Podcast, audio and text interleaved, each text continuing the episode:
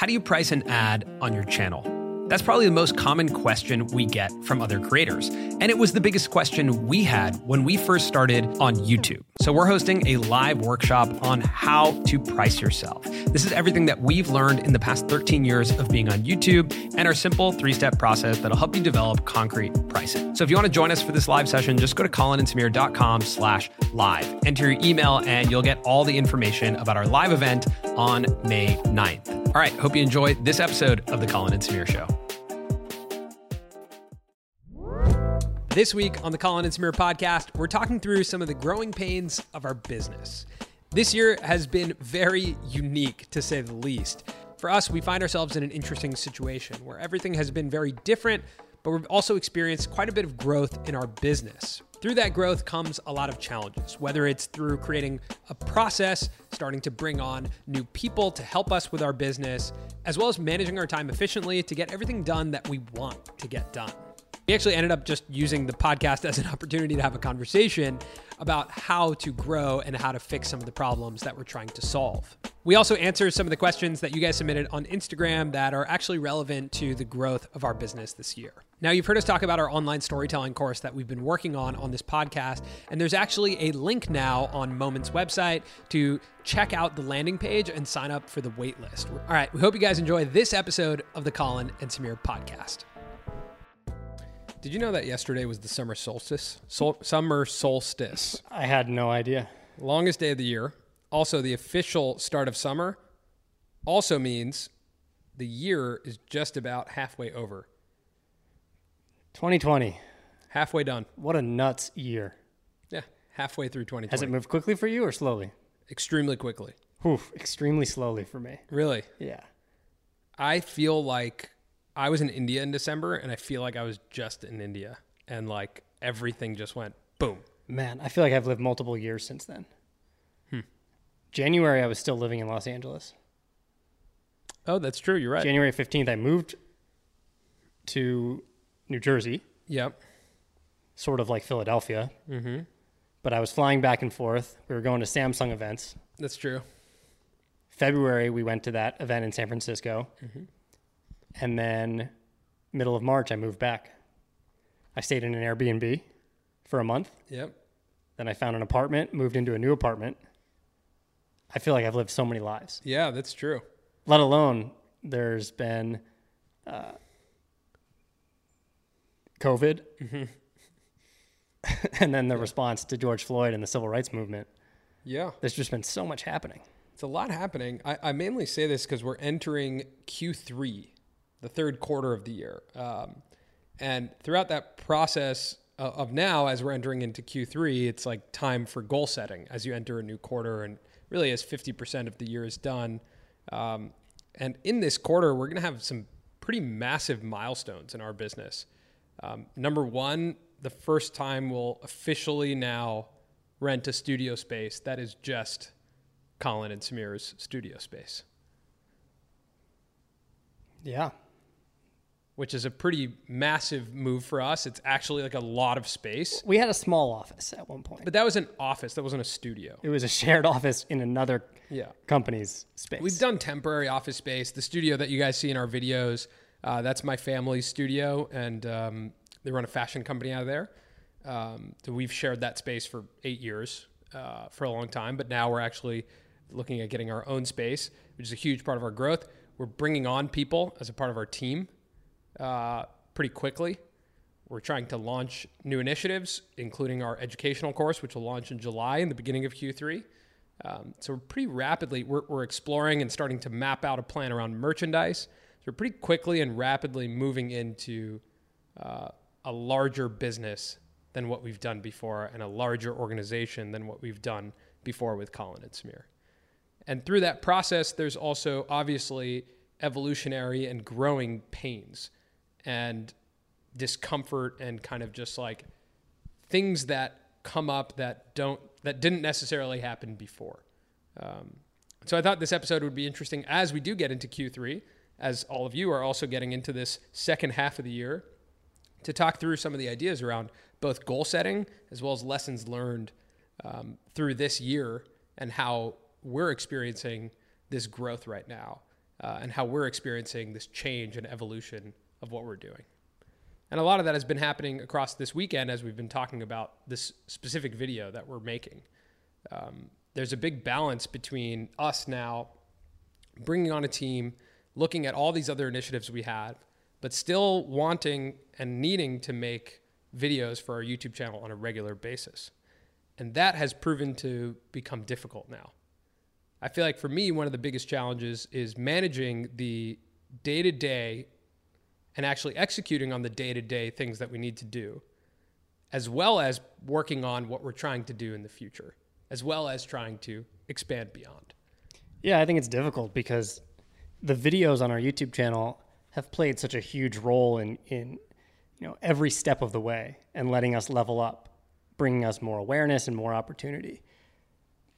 But our videos need to keep getting better and better and better. And one would hope that as your videos get better, they also get easier to make.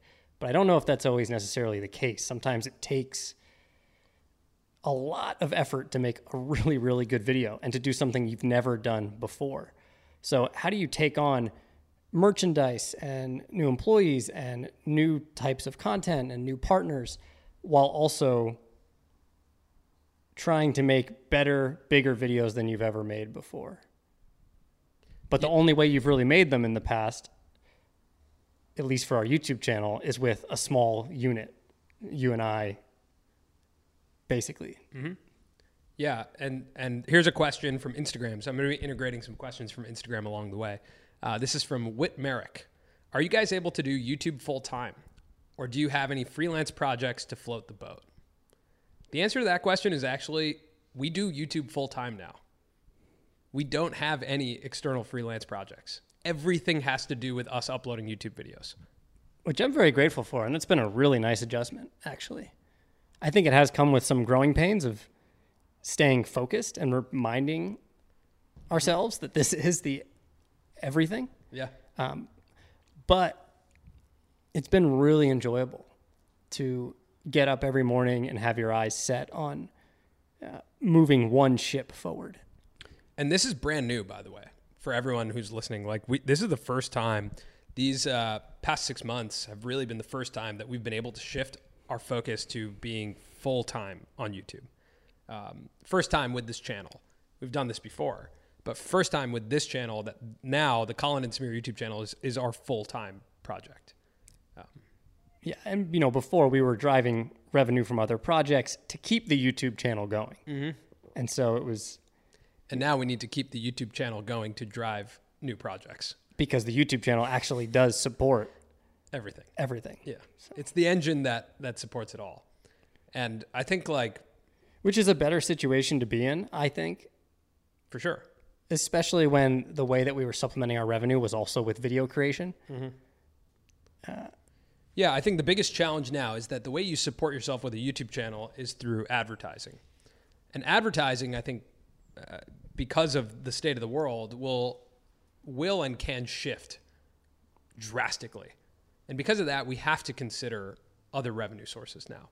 We have to use the base of the YouTube channel to then consider other revenue sources. And that consideration is experimentation. And experimentation requires time and ability to actually explore with it. Because right now, as we're talking about this question of can you do YouTube full-time, doing YouTube full-time happened right at the beginning of a global pandemic. So it intersects with two things happening at the same time, which are, okay, finally we have enough brand deals and enough partnerships to actually be able to do YouTube full-time. At the same time, we're in the middle of a global pandemic. Advertising dollars are going to shift. And so we're seeing that in real time. And so two things happened at once where it's okay, we can do it. But now it's also advertising, who knows where that's going to net out. Yeah. And advertising relies on not just viewership, but high viewership. That's the play with advertising. Mm-hmm. And we can't guarantee 500,000 views a video every time. Yeah, not yet. Not yet. Mm-hmm. That's the goal. But we're not there yet. Yeah, we haven't really figured out that formula or format. I think the videos we're making are getting tighter and tighter in terms of theme. And I think maybe a couple episodes ago, you guys heard us brainstorming the show that we're making. And you're watching in real time as we're continuing to craft what it means to make that show. And our most recent episode, we, you know, adjusted that format to include other creators and include interviews. But, you know, that has now, that episode now has left us with hours and hours of footage to work through to try and make it into a YouTube video. And now you're going through this process now. And this is the thing that we've been talking about over the past 2 days is how do we now develop, you know, we just shot something really cool. It's going to differ from our other stuff because it's different and we're trying to do something different. But when you do something different now, you're experimenting. When you're experimenting, you can't put it into a process because you've never done it before. And so now you're left with trying to make an efficient process, but not actually having all the tools to do that because you've never done it before. And I think that's a really interesting thing that a lot of creators probably go through, where you're on a cycle where either you're about consistency or you're about a certain type of video, like Shane Dawson, for example. Shane Dawson's not putting out videos consistently. His consistency is that he does these like big releases. So when you do that, but obviously he's doing like, his viewership's super high through the roof when he does that. But that's the debate we were having right now, just before this podcast. You know, do we think it's okay to wait 2 weeks and then put out a 25-minute documentary? Is that going to be advantageous for the brand? Or should we put out shorter, easier to make videos on a more regular basis? Now that we are specifically in this situation where we have a video that's taking 2 weeks to make. Right. So what's your gut? I mean, my gut is I'd like to do it all. I would like to come up with a video and put something out this Sunday. It's not going to be this video, I don't think, because I think this video is going to take a couple weeks. But it's tough. It's tough when you say you can't guarantee that if we, you know, take longer on this video that it's going to be more worth it, because I don't know what's going to happen at the other end of it. You can make a great video with the wrong title and thumbnail, or you can make a few mistakes on the video and it could go nowhere. Or you could do everything right and it still may go nowhere. Yeah, and I think the thing to do in that is, like, as now, the biggest part of growing now and growth is developing some level of process.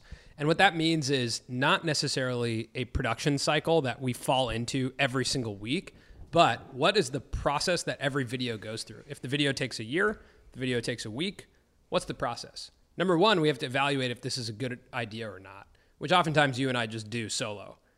Then from there, once we shoot it, we kind of have a reevaluation of what, did that actually go the way we thought it was going to go? Is this still the idea we think? And now we're at kind of around that point where it's like, is this idea that we just shot a tier one idea where it's like going to be one of our biggest videos, a tier two idea where it's going to be in the middle of the pack, or a tier three idea where it's like, it was a good idea, but the footage was, you know, what we ended up shooting was like, okay. So like running it through that and figuring out how does that happen? How do we make that decision where this lies? Then helps us decide how much effort to put into it on the back end. But again, what's really tough is that there are videos we've made that took a day to make were not that difficult. You know, why YouTube won't talk about this Indian rapper, the power of Logan Paul times Lil Nas X. These are videos that took a day to make because we were making a documentary with Yes Theory, and both of them have about 100,000 views. Right. If this video that's going to take 2 weeks gets 100,000 views, that's a success. But it took 2 more weeks of work. Yeah, but I'm actually saying the same thing is about those two videos. I'm not suggesting we take longer. What I'm suggesting is that after both of those videos, we were super excited about the concept. Actually, the Logan Paul and Lil Nas X one didn't do very well because of the title and thumbnail, and then we switched it. So running it through that process of like the Indian rapper one, we kind of had a good thought around like, we want to say something about India. This is a really tight argument, and it took a very short amount of time. I think you stayed up all night to make it. But I remember talking to you in the morning and you were like, this is a really good video. And I think that moment typically has been the same across the board. When we do have a good video and when it goes, it's like even the disappearance of David Dobrik, when we made that video, it was just like, oh, this is a good video. So it typically happens after we have the footage and it's in a timeline where there's that gut of like, where does this lie? But it's not until you get to that first pass of a script, right, where you've cut all the fat and you know the arguments there. Mm-hmm. And that's what's taking a lot longer with this video. It may take us 3 more days just to get to a clean pass where you can actually see what the video is going to look like. And that's what's tough, I think. And the biggest question in my mind when we look at growth is, as we do these videos, is that possibility right there of like getting from video idea to footage to knowing where this lies on the like tier 1, tier 2, tier 3 scale? Is that a process that only you can do? No, but I think what we need to do is make sure we have the idea that we know is going to make a perfect video. This is so much more exploratory. And when it's a lot more exploratory and we don't know what we have, I do think I have to look through the footage and make that call. I haven't met someone who can make that call. I'm sure there are editors out there who would be really in line with what we would think a good argument is. But in this case, when I really don't know what the video is, it feels like I have to look through it and make the video in post. Whereas if we spend the time up front and we know we have a good video, then it's much easier. And in this case, because this is a true kind of documentary where we're interviewing people, going into it, no matter what, if we're interviewing people, it's going to be exploratory because we don't know what they're going to say. So I think it's on the front end, looking at the schedule and saying, okay, this is an interview episode, which means we have no idea what is going to be said. We might reshape this idea completely based on that. So we actually have to bake in a clean week to go through it. I think that's probably, and then understanding, how did these interviews, because we haven't done a breakdown episode with interviews in it. So where do these slot into the calendar when we have the time to go through interviews rather than just host? I think it's really exciting to think about putting out a 20-minute or 25-minute video. I agree. I love that. But I think you're right. We need to have a structure for what it looks like to make this type of video. Right. And a structure for what it looks like to make a breakdown episode that gets made in a week or in 2-3 days. Right.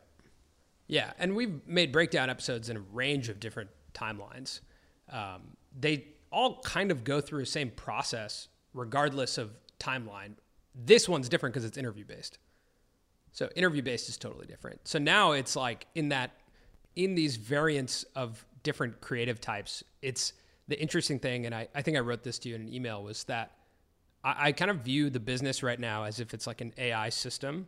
And every input is creating a process. Good decisions and bad decisions both equally are valuable in creating process. Because right now, going into this one, recognizing that it was interviews, on the front end, we didn't think, oh, wait, we're going to need 13 days to go through these interviews. Or like to truly make this, right? And we need a dedicated editor on the staff to do this episode. That wasn't the thought in advance. Next time we do an interview episode, it will be. And we'll understand we can't plan this for the next episode. It's got to be 2-3 episodes down the line. Totally. And thankfully, I think this is a video that is going to be very unique. It's not necessarily time sensitive. So it could come out in a week, it could come out in 2 weeks, and it'll still be very impactful. I think it's more important that this one's right instead of just done.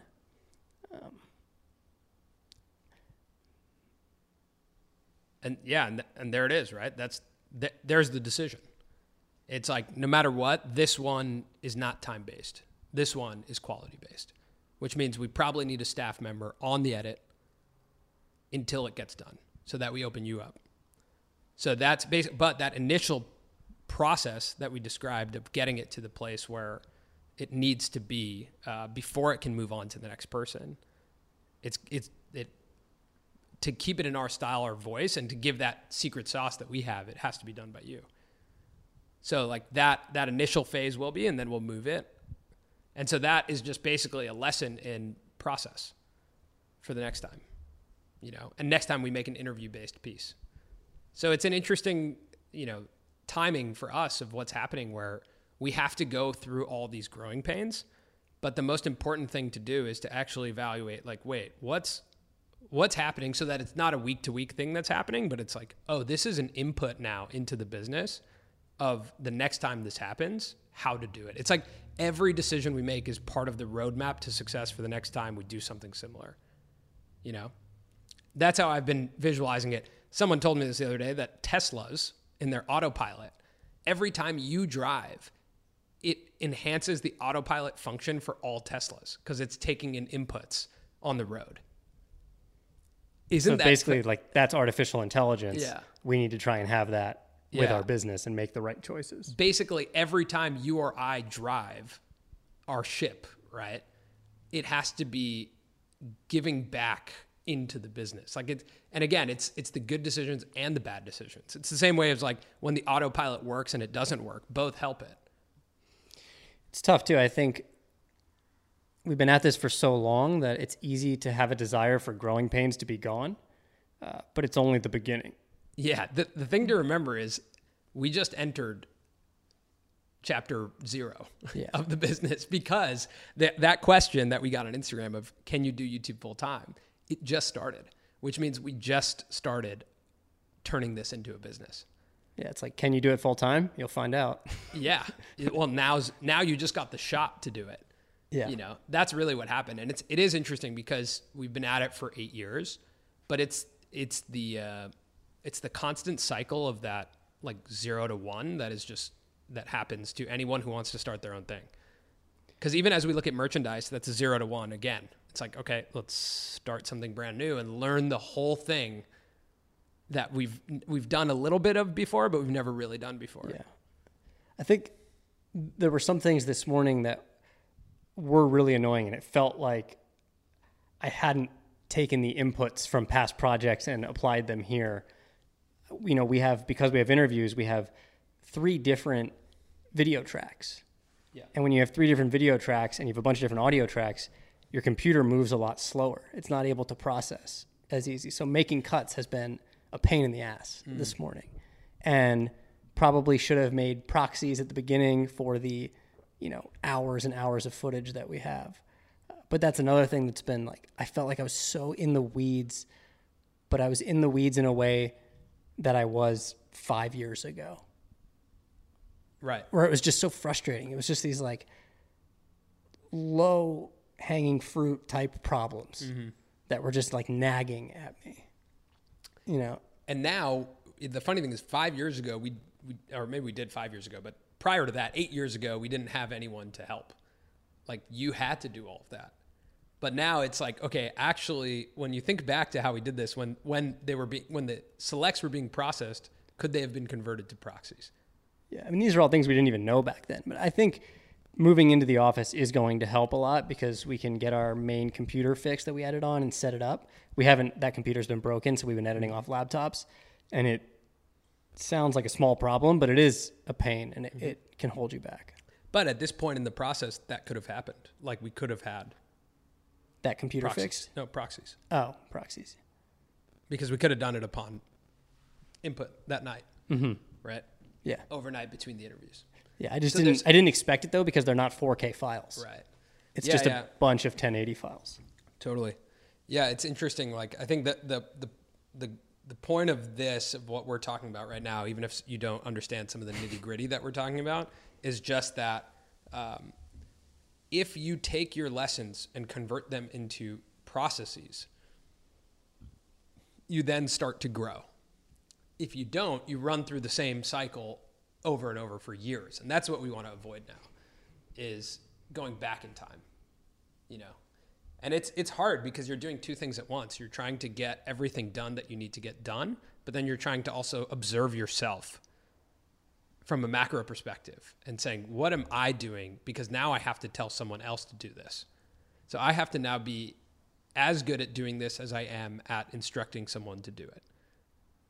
Yeah, I look forward to that challenge, though. I know it's going to be a tough challenge for me. It always has been, working with other editors, but I can't wait because and both of us have talked about, you know, being really tired of editing and having a shelf life on editing.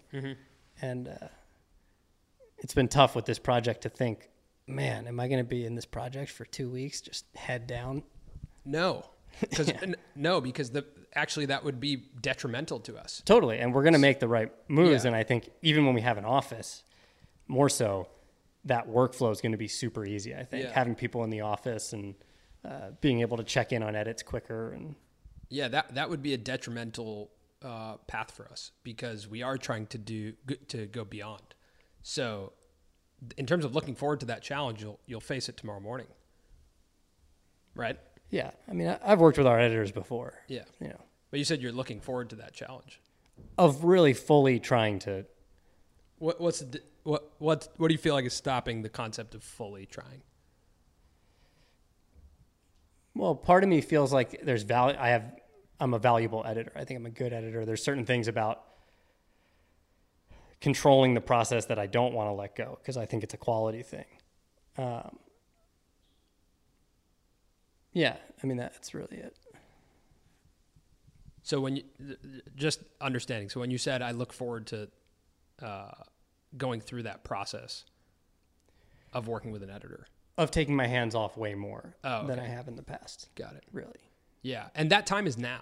Like that time is right now, because we are still in this period where we can experiment and explore. Like we're small enough to experiment and explore. We're early enough in the process to create the processes where we don't want to get too late in it, where we can't actually do that. We like have to get things done. You know, like this video is a great example. It's a project that's bigger, that we decide the timeline for it, that we make the decision on when it comes out and when it's ready, that we can implement a process in. Like we can take this video and use it as a case study for ourselves. So that time, I think the urgency around developing those processes is what's important now as we look into this next quarter of the year and the second half of the year. Because then this time next year, we just don't want to be in the exact same spot, you know, or even next quarter in the exact same spot. Totally. And I'm probably one to try and push both you and I into our very uncomfortable levels of like now trying to grow. Yeah, I think sometimes too, I just debate how important editing is. I know it's important for storytelling, mm-hmm. but I don't know how important it is for YouTube, because we've talked about some of the other channels that we follow that talk about similar topics, yeah. and they just sit down and in their commentary channels, there's really no editing. Mm-hmm. It's just 20 minutes of their thoughts yeah. on this topic, and they're decent arguments. They're in an okay order, but they get way bigger viewership than we do. Mm-hmm. And I think it's also about having your belief system shaken a little bit by YouTube about what's important. Mm-hmm. Do you stick to this style of editing that we've been doing because we feel it's so important to who we are and it's what makes us stand apart? Yeah. And that pushes me out of my comfort zone. Like when I watch our selects sometimes, like I think you've said to me before, like this is pretty good as is. And I watch it and I'm like, I can barely see it without visuals. But I also think that is something that should be experimented with, and that should be like, okay, let's try it. Like there's no, again, like this is the time now to develop that and to experiment with it, because we're early enough and we're stable enough. We're both of those things right now. And so I know we've talked about one of the big initiatives as we go into the next quarter is recording and filming a podcast. That I can't wait for. And not necessarily this podcast, but a podcast that actually mirrors what we're doing on YouTube. And that's exactly what you're talking about, where it's let's record and then let's clip out these thoughts and the conversation around it. Maybe a lead in, maybe a lead out, you know? Yeah, that I'm really excited about, just in terms of getting our thoughts out quicker, even if those videos don't come out on YouTube. I just think it's really exciting to be able to take part in the conversation that is social media. And if it takes you too long to respond, you're going to miss out. Mm-hmm. Yeah, I totally agree with that. I'm really excited about that. And that's something that, I mean, even today, like that's been a big part of my to-do on a daily, is just getting both our space ready for that, our process ready for that, like who's on the team, who works on that, how does that actually come out quickly, and then our equipment, which I actually had a great call with Rode right before this. I tweeted out about a Zoom H6 or a Rodecaster, and Rode actually hit us up. Turns out they watch our YouTube channel, which is great. The people at Rode, they were in Australia, which was super rad. Shout out to Nicholas at Rode. So yeah, I think like just getting us set up to do that is a big initiative, which is a new content initiative. And again, a new process, but the hope is that that's a solve for a problem. where it's, okay, yeah, we got this awesome documentary basically about TikTok monetization that's going to come out. We did 4 hours of interviews. Super unrealistic to put that out in a week's time. So that means that needs 2 weeks. But that does that mean we don't have a conversation for 2 weeks? No, that can't mean that. So now we need another solution, and it has to be video because that's our business. Yeah, I think there's a world where we have these really intricate breakdowns, but there are some weeks where a big event happens and we want to make sure we can cover it and give our thoughts.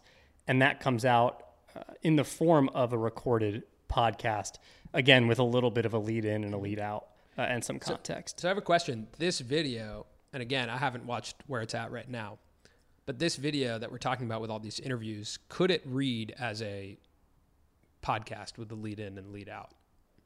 Oh yeah, definitely. I mean, it's all interview based. So right now there's currently no B-roll. So when you talk about like that concept you just mentioned around YouTube, and YouTube maybe doesn't value editing in the same way, is this the place to experiment because it's already so different in itself? Or do you think it requires visuals? Well, I think you don't need visuals when you have a lot of personality and hard takes.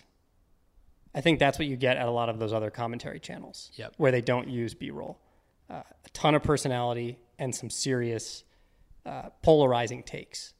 For us, we're a lot more educational here in this piece.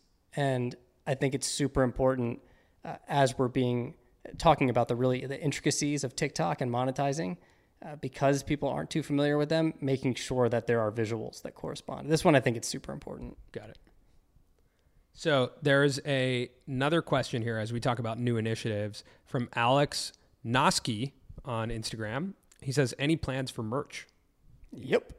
We do have plans for merch. We are working on that. It's moving pretty good, pretty like slower than I would like just based on other stuff that we have going on. But that will be a part of our Q3 rollout is merchandise. I think we're really excited about that. We have pretty big plans around what that means. For merchandise, it's not necessarily just like a shirt with our face logo, which maybe people would wear. Yeah. But it's not necessarily that. I think we're really into just conceptual brands and like having a brand with a mission. And, we've talked about our mission before around educating and encouraging and empowering the next generation of storytellers. And we talked about that in the context of our educational courses and our content. But that will bleed through in the merchandise as well. And that stuff will roll out. I think we'll do, I have a podcast episode idea that's purely just brainstorming our merch, where I talk you through the deck I'm working on now. And then I think that would just be a fascinating one. And to get your guys' feedback about our merchandise before we roll it out, I think would be really cool. But we're working on it. And I definitely think this summer, for sure, it will roll out. Yeah, I'm just really excited to have physical product out in the world. I mean, a couple days ago, you and I were in the car together and a guy walked in front of us across the street. Oh, right. And he was wearing a t-shirt that I designed for a company 12 years ago, a Long Island based company. And I couldn't believe it. And it was a small company that I think may not even be around anymore, but I rolled down the window and I yelled at this guy and was like, Hey, like I designed that shirt. And he was like, that's so cool. He was like, cool, man. Yeah, he actually wasn't that excited. He had no idea. But I was so excited that 3,000 miles away, 12 years later, this shirt that I designed when I had early knowledge of Illustrator and design was right in front of me walking across the street 12 years later. Yeah, that was wild. I remember when you designed that shirt. Yeah. Yeah, that was crazy. Yeah, that was wild. That was cool to see. And I think that's like to see the... tangible visualization of your brand message is so cool. So totally. I think merchandise has like always been a dream and I'm really excited about it. So we'll probably do a dedicated podcast to that and be rolling out some of it on our Instagram, but that's something I'm really excited about. So now to tag along with that, the other big thing that's launching in Q3 is our online course. So that itself has been a whole evolution of learning for us, like what that looks and feels like. There is a question here from Joe Henriksen. He says, what are your thoughts about the normal path of education, college /uni versus online learning, Coursera and edX? Man, I've been thinking so much about this lately, specifically because so many college kids just spent an entire semester taking Zoom classes and paying the same amount of money as if they were in person. There's people, I mean, we both talked about Hasan Minhaj's episode on this, which is fantastic if you haven't heard it, but there's people asking for refunds. Probably as they should, right? Yeah. There's, well, maybe. I don't actually have no idea what their rule. They probably didn't have rulings on this. But oh, of course. There's probably a rule that says if there's like a crazy natural disaster and you have to leave, totally, you don't get your money back. I say as they should in terms of their feelings are valid. Right. But of course, most likely, yeah, that's not the way that those contracts are written when you sign up to go to a school. I think it's just exposing how much money it costs to go to college. Especially like private universities. It's just like, yeah, whoa, that is a lot of money that you're paying now to be on Zoom. Yeah, and a lot of colleges are going to continue to be on Zoom in the fall. And I've really been thinking a lot about what is it about college that I really enjoyed and felt like, you know, I learned a lot from that experience. And could I get that in a digital form? How much of that was in the classroom versus like off campus? So little of it was in the classroom. Right. Not that I didn't really enjoy my classes. But me too. I mean, by the way, most of it was just the life experience of being at college. Totally. And being around other people and being faced with situations and problems. And like, that was actually the learning that I took away from college. I also coached a local lacrosse team in the area. Like I did all these things to explore myself that taught me the most when I was in college. But I wonder, me too, but I wonder what my experience would have been like had I maybe taken a gap year or, oh, yeah, totally, you know, what would I have learned about myself if I didn't go to college? I think it'd be a fascinating experience to take a gap year and spend, you know, $500 on online courses or $600, like, because you can take some incredible online courses at $600, and for a year you're like working and traveling plus learning, you know, on the weekends from these specialized online courses. Where does a person net out after a year of that, where they just learn exactly what they wanted to from exactly who they wanted to learn it from, and they're super engaged because they've paid for it? They like the professor or the people who are teaching the course. I think that's an interesting thing to look at for this next iteration of education. Totally. I think financially, if you could make it work, getting a part-time job, some sort of service job, just speaking for myself, yeah, when I graduated and got a service job at a hotel, it was super valuable. I learned so much. So splitting your time between maybe a service job, a part-time service job, an apprenticeship with someone maybe in the industry that you're really looking at, mm-hmm, moving forward, an internship, something like that. And then online classes for me would be totally like the trifecta of the perfect experience. Yeah. So we'll update you guys on where that is netting out. But to answer the question, I think I'm much more interested from a creator and a consumer perspective in online learning right now, because I think that is the future. I think specialized learning is the future of education. The majority of the skills I have that I use today, I started learning the second I graduated college. Just learning off the internet. Yep, me too. I've learned from experience. And also from shadowing, like looking at others and understanding what they're doing and what their actions are. That, I think, is one of the most important things, which is where I think in online education, observation is one of the most important things. Totally. Allowing me in the room to show me what does it look like.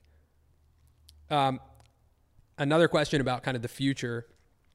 Are you planning on doing a TikTok? Oh, TikTok. God, I sound like such an old guy. Are you planning on doing a TikTok format for the breakdown? Yes, definitely. That's something we've been exploring. Whether it's going to be on our own TikTok or on a breakdown TikTok, I'm not totally sure. I think we'll start by just experimenting on our own Colin and Samir TikTok. We've looked at other accounts that are doing similar things, not exactly the same, and they're finding some success. I think it's a unique format specifically for TikTok. Mm-hmm. Yeah, I mean, I think it's really interesting. I'm starting to get fed a lot of educational content on TikTok that is really interesting and like very high level and done by like guys who are older than us and really engaged. And clearly the app wants that stuff, you can tell. So I'm really interested in that. Also, this is a whole nother podcast, but I feel like TikTok and K-pop fans came together in the craziest way this weekend that I just like, is a very eye-opening thing, I think, for the whole world to look at and be like, whoa, whoa. That may be too much just to drop on everyone without explanation. But. Well, look into it yourself. Look into it yourself and come up with your own thinking around that, because that was a topic of conversation on Father's Day brunch that was like a deep dive for me with the whole family. Oh, yeah.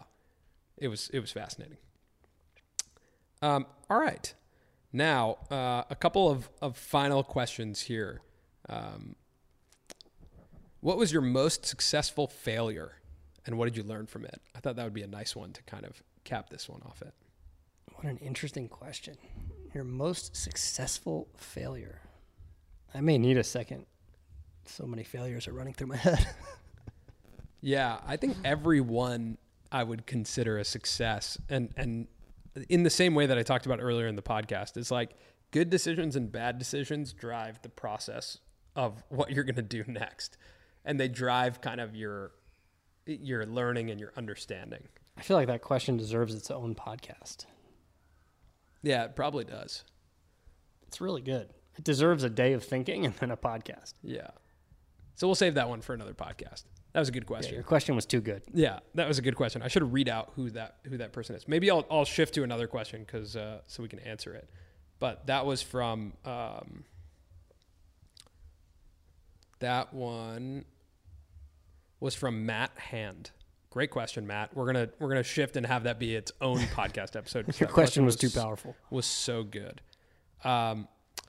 Question, is your online class going to be on Skillshare? No, it's going to be with Moment. If you go to Moment's website, you can actually find it and sign up for it right now, which is awesome. And now a question that is unrelated to the future of us, but about our show. I like this question a lot. C. Buke 1800. How much do you consider yourselves journalists? And how much do you consider the breakdown journalism? I saw this one. I thought this was a great question.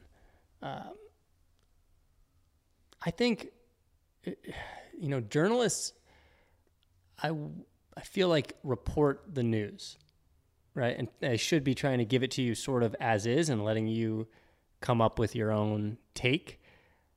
I think we are another layer on top of that. We're trying to not only report what's happening with the breakdown, but put some sort of angle on it. That does try to change your thinking a little bit and leave you saying, I never thought of it that way. I think journalism more so, I don't know, is that the role of journalism to do that? I think I would consider, when I read the question, I actually consider ourselves educators more so than journalists. I think we're not going to take something that's, you know, if it is breaking news, we'll talk about it, but in the form of how you can learn from it. We don't necessarily just kind of give you the news. I think our Travis Scott video might have been one of the few that was just very explanatory. It's like, here's what happened. But we always have this why it matters to you as a creator, you know, why it matters to you, person with an idea, like showing you how someone did something so that you can do the same thing with your idea, or you understand how things are working on the internet. That to me feels like, when I read the question, I was like, I don't know. I think I consider ourselves more educators than I do journalists. Yeah, same. But in that same vein, though, I mean, the piece that we're making right now is in a way investigative journalism. Mm-hmm. We set up a bunch of interviews and asked a ton of questions to try and come up, reveal some sort of information. Totally. In order to educate. But yes, yeah. In order to educate. Right. Not to like expose. Exactly. That's what I feel like is the biggest difference. But not to say all journalists are like trying to expose people, but they're like shedding light on something. So maybe it's one and the same. I think I need to read the definition of journalism. Yeah. Yeah, maybe. Okay. All right. So yeah, I mean, that is probably the place where we'll stop this conversation, but it's an evolving conversation. And I wanted to, just bring it up because it's been a lot on my mind, and it's been a lot of the conversations that we're having.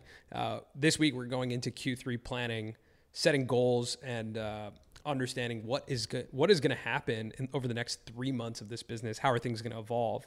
And that is everything from the show that we just talked about, the breakdown, to the new content initiatives, to our new space, to the new team members we're bringing on, to new ideas we're trying to roll out, to the processes we're trying to roll out. Running a creator business is one of the most dynamic things that I think I've ever been a part of. When you really start to think about how many different functions you start adding on, you think about the top tier of creators where they're running an advertising business, an original programming network, a subscription-based business, a merchandise company, a licensing company, a book publishing group. Like, you're running so many different things at once. And as another creator, you look at everyone doing it and you're like, yeah, that's how it works. That's how the business works. And that is how the business works. It's just, you have to go through this time where when you do get that platform to do it, when you do get that opportunity to grow in this direction, all of a sudden you're going to be forced into this whole new world of trying to grow a business. Yeah. And as a YouTube creator, you got to keep your mind on your first product, which is your YouTube videos. Yeah. All right. That's it this week. The questions that you guys have been sending on Instagram have been fantastic. I mean, obviously so good that we couldn't even answer one, and we have to make one into its own podcast episode. We will be answering more of those on our Instagram story. And whenever we do a Q&A, and keep that bubble, just know that it could be answered on Instagram or could be answered here on our podcast. That's it this week for the Colin and Samir podcast. Hopefully that was not only an enjoyable episode to listen to, but also informative about how business partners work through problems that they're trying to solve. We're hoping to bring you guys into more of those conversations as our business continues to grow, to kind of show you what it really feels like to be experiencing this. We talk a lot about other creators on our YouTube channel, but we're starting to realize is that we think it'd be really fun to start to be more transparent around how we're building and some of the problems we're facing across all of our content. We really feel like we're growing this company with all of you guys, and that is one of the coolest parts of the whole experience for us. If you're interested in signing up for the waiting list for our online course, that link is going to be in the description of this podcast, and we'll keep you guys updated on how that is progressing. We're really excited about that one. All right, we'll catch you next week for another episode of the Colin and Samir podcast.